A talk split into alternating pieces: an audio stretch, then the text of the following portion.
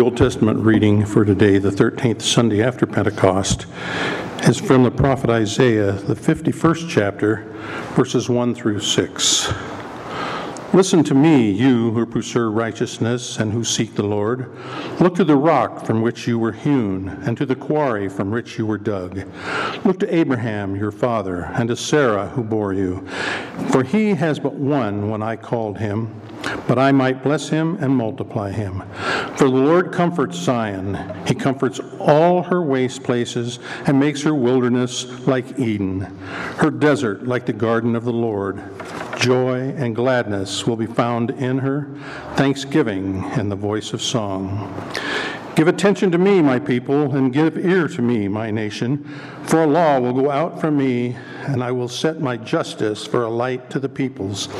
My righteousness draws near, my salvation has gone out, and my arms will judge the peoples. The coastlands hope for me, and for my arm they wait. Lift up your eyes to the heavens and look at the earth beneath, for the heavens vanish like smoke. The earth will wear out like a garment, and they who dwell in it will die in like manner. But my salvation will be forever, and my righteousness will never be dismayed. This is the word of the Lord. Thanks be to God. The epistle is from Paul's letter to the Romans, the 11th chapter, beginning in the 33rd verse through the 12th chapter, the 8th verse. Oh, the depth of the riches and wisdom and knowledge of God! How unsearchable are his judgments, and how inscrutable his ways. For who has known the mind of the Lord, or who has been his counselor, or who has given a gift to him that he might be repaid? For from him and through him and to him are all things. To him be glory forever. Amen. I appeal to you, therefore, brothers, by the mercies of God, to present your bodies as a living sacrifice, holy and acceptable to God, which is your spiritual worship. Do not be conformed to this world, but be transformed by the renewal of your mind, that by testing you may discern what is the will of God, what is good and acceptable and perfect. For by the grace given to me, I say to everyone among you, not to think of himself more highly than he ought to think, but to think with sober judgment, each according to the measure of faith that God has assigned. For as in one body we, may, we have many members, and the members do not all have the same function. So we, though many, are one body in Christ, and individually members one of another. Having gifts that differ according to the grace given to us, let us use them. If prophecy, in proportion to our faith. If service, in our serving. The one who teaches, in his teaching. The one who exhorts, in his exhortation the one who contributes in generosity, and the one who leads with zeal, the one who does acts of mercy with cheerfulness. This is the word of the Lord. Thanks, Thanks be, be to God.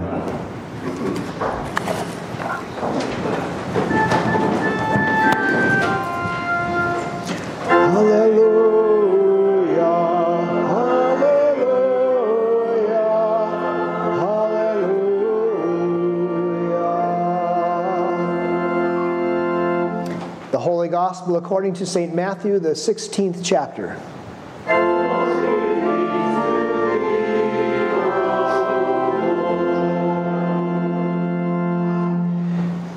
Now, when Jesus came into the district of Caesarea Philippi, he asked his disciples, Who do people say that the Son of Man is? And they said, Some say John the Baptist, others say Elijah, and others Jeremiah or one of the prophets. He said to them, But who do you say that I am? Simon Peter replied, You are the Christ, the Son of the living God. And Jesus answered him, Blessed are you, Simon Bar Jonah, for flesh and blood has not revealed this to you, but my Father who is in heaven. And I tell you, you are Peter, and on this rock I will build my church, and the gates of hell shall not prevail against it.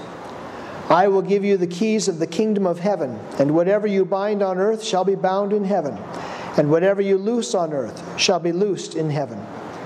Then he strictly charged the disciples to tell no one that he was the Christ. This is the gospel of the Lord.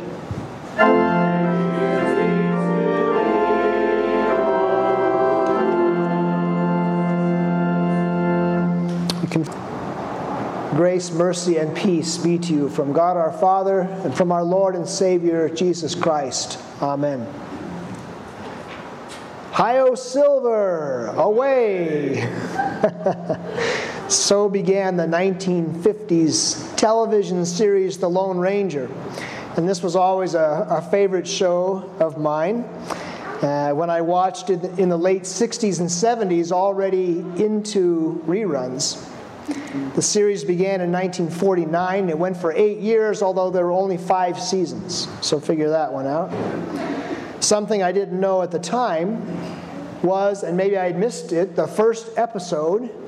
Uh, why is it called the Lone Ranger? I mean, I thought I knew why, but uh, he was supposed to be one of eight Texas Rangers that were lured into an ambush and he's the only one that survived, although he was gravely wounded, apparently.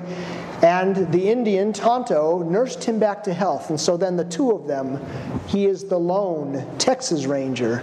The Lone Ranger and Tonto then went about doing good and helping people in need, bringing people to justice. But inevitably, at the end of each episode, the one who had received the help from the Lone Ranger would ask, who was that masked man? Right? As he would be riding off. And the answer would come back that was the Lone Ranger. And the one thing I couldn't understand as a kid was how nobody knew who that was, how nobody could figure out who that person was with that little bitty mask around his eyes. I didn't see how it could hide his identity. If I put a mask like that on and stole a cookie, my mother would know who did it. In the Gospels, we see that Jesus wears no mask, and yet people have a hard time, even the disciples have a hard time understanding who Jesus is. And Matthew records that Jesus and his disciples uh, are together here, and Jesus asks them, Who do people say that I am?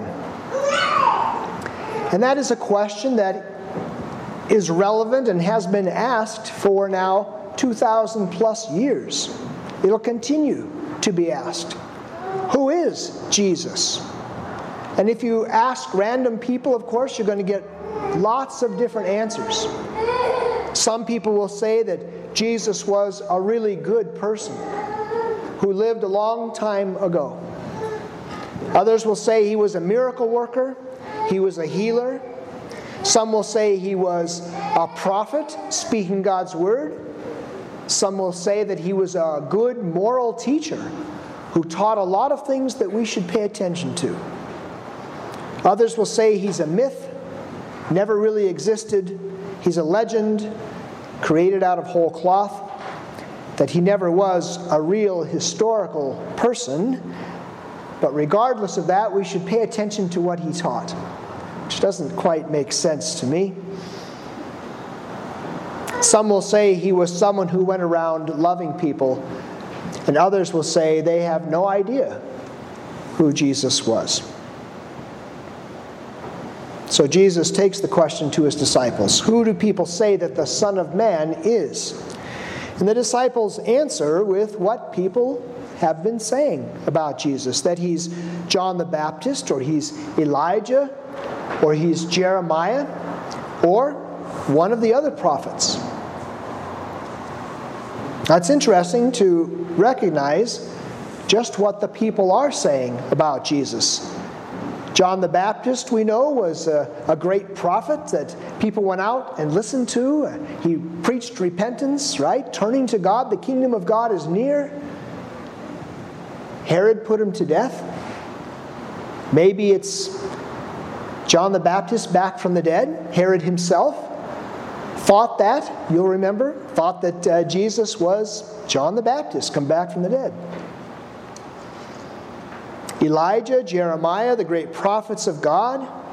It's not a, a bad uh, guess Uh, anybody would be proud to be thought of as one of those people, or think about Elijah on, the, on Mount Carmel there with the prophets of Baal and this great test. Who is really God, Baal or Yahweh? Let's find out. Assemble everybody, fire from heaven falls from Yahweh. Yahweh is God. Jeremiah preaches God's judgment as Jesus does, John the Baptist does. God's deliverance for Israel, even through the uh, Babylonian captivity. Jesus preaches similar things. So these choices, these descriptions all uh, tell us that the people believed that Jesus was just no ordinary man because of the signs, the wonders that he was doing among them. And to be sure, Jesus does also preach repentance in preparation for the coming of the kingdom of God. Jesus warns of God's impending judgment, like Jeremiah did. But the understanding of Jesus Christ, Jesus of Nazareth, as a, a good person, a moral teacher, even a teacher sent by God, a great miracle worker, even one of the prophets of old come back from the dead, None of these hit the mark. Maybe you've read uh, C.S. Lewis's Mere Christianity, little booklet like this. Uh, he makes some good arguments about things. Uh, C.S. Lewis was not a Christian for many years, but uh, as he would describe it, the hounds of heaven were after him, and he finally became a Christian. And uh, you know that he has done uh, many wonderful Christian works, writings. Uh, but in this book here, Mere Christianity, Lewis argues that Jesus can't be a good moral teacher. You can't call him that. His argument is that Jesus is one of three things he's either a liar, or he is a lunatic, or he's Lord, the Son of God. Lewis writes it this way He says, I'm trying here to prevent anyone saying the really foolish thing that people often say about him, Jesus. They say, I'm ready to accept Jesus as a great moral teacher, but I don't accept his claim to be God. That is the one thing, Lewis says, that we must not say. A man who was merely a man and said the sort of things that Jesus said would not be a great moral teacher.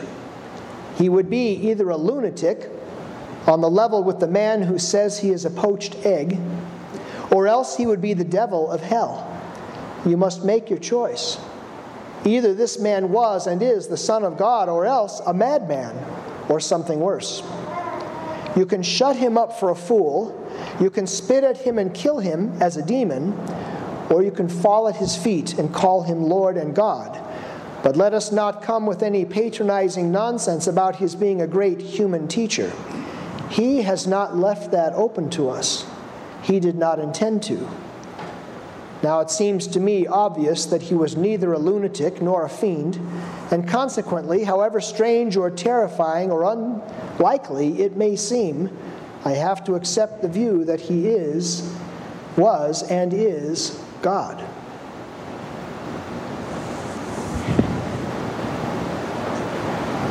The great moral teacher, the delusional man who goes around doing good, a prophet, a miracle worker, none of these titles even comes close to describing who Jesus is. And none of these will be of any value to the sinner who needs saving from the curse of the fall, from the wages of sin, which is eternal death and separation from God. Because when God's law breaks through our hearts, our hard heartedness, and convicts us of our sin, when we cry out for mercy to God in heaven, there's no comfort in the moral teacher who says, Try harder. You can do it. Just change these few things in your life, and, and you'll see that the pathway to righteousness is a lot smoother. There's no hope for us in a man who gives advice about how to turn your life around. We don't need a myth or a legend or John the Baptist or one of the prophets or any good person who lived a long time ago, even one who was loving to the people. None of these are going to be any help to us, any comfort to us when our sin piles up so that it chokes us.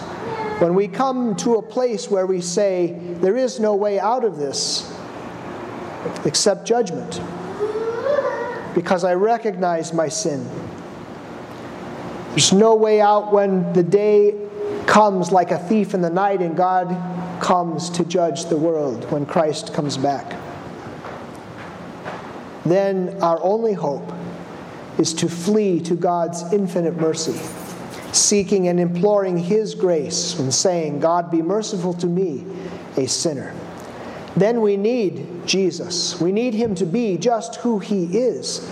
We need Him to be the Son of God sent to be the expiation for our sins, the atonement. When our eternity, one of life or one of death, hangs in the balance, we need Jesus to be the Lamb of God, the sacrifice, who shed his blood to wash us clean from our sins. God says, The soul that sins, it shall die. And then he sends someone, his son, to take that sin on himself and to die that death that should be yours and mine. Thank God that Jesus isn't just a wise man or a great moral teacher. And so Jesus then turns this all important question to his disciples, to the 12 who have been with him now for several years. Who do you say that I am? And good old Peter steps right up to the plate and says, and he usually puts his foot in his mouth, but here he keeps him firmly on the floor. You are the Christ, the Son of the living God. We have to understand what, what uh, that means that, G- that Peter called him the Christ. Christus in the Greek the Hebrew, of course, is Messiah, but both of them are translated as the anointed one. Christ and Messiah both mean God's anointed one, the one that he anointed to do this work of salvation. And we see that anointing in his baptism in the river Jordan. And there are other people in the Old Testament who are anointed. Right? There are prophets who are anointed, there are priests who are anointed, and there are kings who are anointed. God tells the people to anoint those three offices. And Jesus, of course, did come to be our prophet, to be the great prophet, the one who is greater than Moses. Moses says, God will raise up for you from one among you a prophet like me. And that's Jesus that comes to lead the people out of slavery to sin into the promised land. He is the prophet. He is the one who brings God's word, God's word of uh, to repent, God's word of grace that God is making a way through Christ. Jesus says, "I am the way, the truth and the life." Jesus is the great prophet. Words of love and forgiveness and truth and life. And he came to be our priest, the one who would stand in the gap between us and judgment, as Moses did. Uh, uh, one time Moses had to plead with God, don't destroy the people. God wanted to destroy all of them and, and use Moses as the forebear. And Moses stands in the way and says, God, don't do it. And Jesus acts as our priest, the one who who prays for us, the one who offers the sacrifice, who is the sacrifice, who brings his own blood into the Holy of Holies to make atonement for our sin. He lays down his life, the Lamb of God laying down his life for the wayward sheep. And because he obeyed the will of the Father, because he gave his life as a ransom for many, God elevates him. God gives him all authority, right? Jesus says, All authority is given to me in heaven and on earth. Right? He is the king. He is anointed to be our king and Lord of all. And so, because Jesus is prophet, priest, and king, it is right that he is called the anointed one, the Messiah, the Christ. Peter says, You are the Christ, the Son of the living God. And Jesus responds in an interesting way. He says, Blessed are you, Simon Bar Jonah. And Bar Jonah means son of Jonah. For flesh and blood has not revealed this to you. Isn't that interesting? well, I would think that from with all the miracles that Peter saw, walking on the water, Jesus reaching out, grabbing him, all of the things that Peter saw, raising people from the dead, that would be enough for Peter to say he is the Son of God. Jesus says, that faith that you have in me, that understanding of me that says that you believe that I am the Son of God, that came from outside of you. Thank God that that comes from outside of us. That faith is given to us as a gift of the Holy Spirit.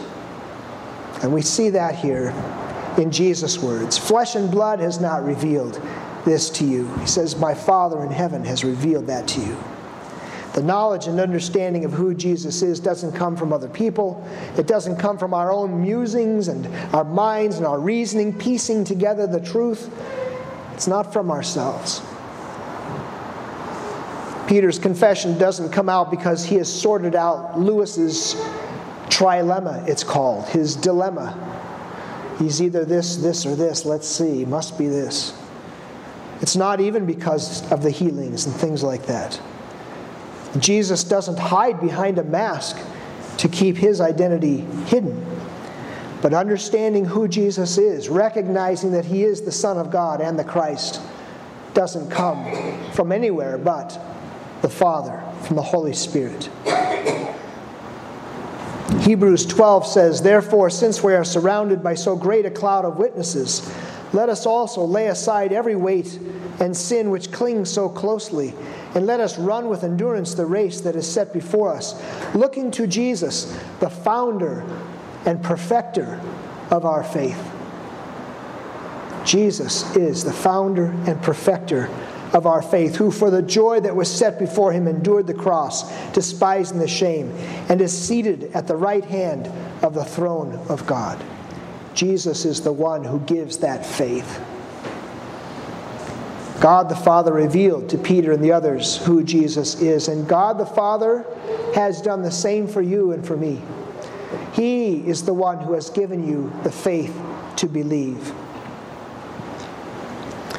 And this confession that Jesus is the Christ, the anointed one, Son of the living God, this confession is what Jesus is going to build his church on. And not just the confession, but the fact that he is the Christ, that he is prophet, priest, and king for us. It is built on Christ. And we confess that. Jesus says the gates of hell will not prevail against it. And if the gates of hell are not going to prevail against it, not being able not be able to stand up against it, then his church is marching against the gates of hell. Gates are not offensive, gates are defensive, right? They're made to keep the enemy out. The gates of hell are not going to keep his church, the proclamation of the gospel, out.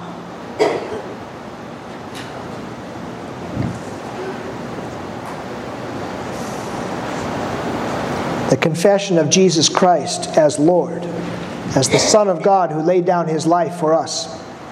This is enough to tear down the gates of hell so that they cannot keep us in, keep us who are sinners. We should be in hell. The confession of Jesus Christ tears down those gates, and we are set free.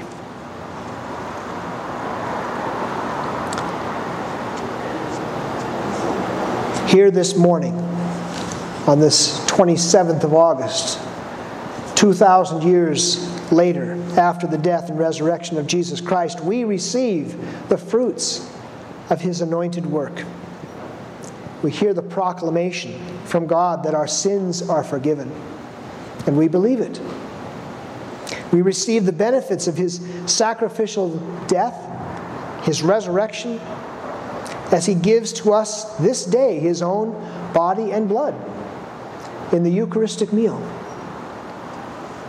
And together we sing our praises to Jesus, our King.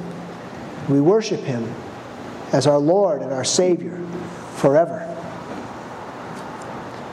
We are the church. We are built on the rock, on Christ, on the Son of the living God, and on the confession of who He is for us and for the world. To God be the glory. Amen. Now may the peace of God, which passes all understanding, keep our hearts and minds in Christ Jesus. Amen.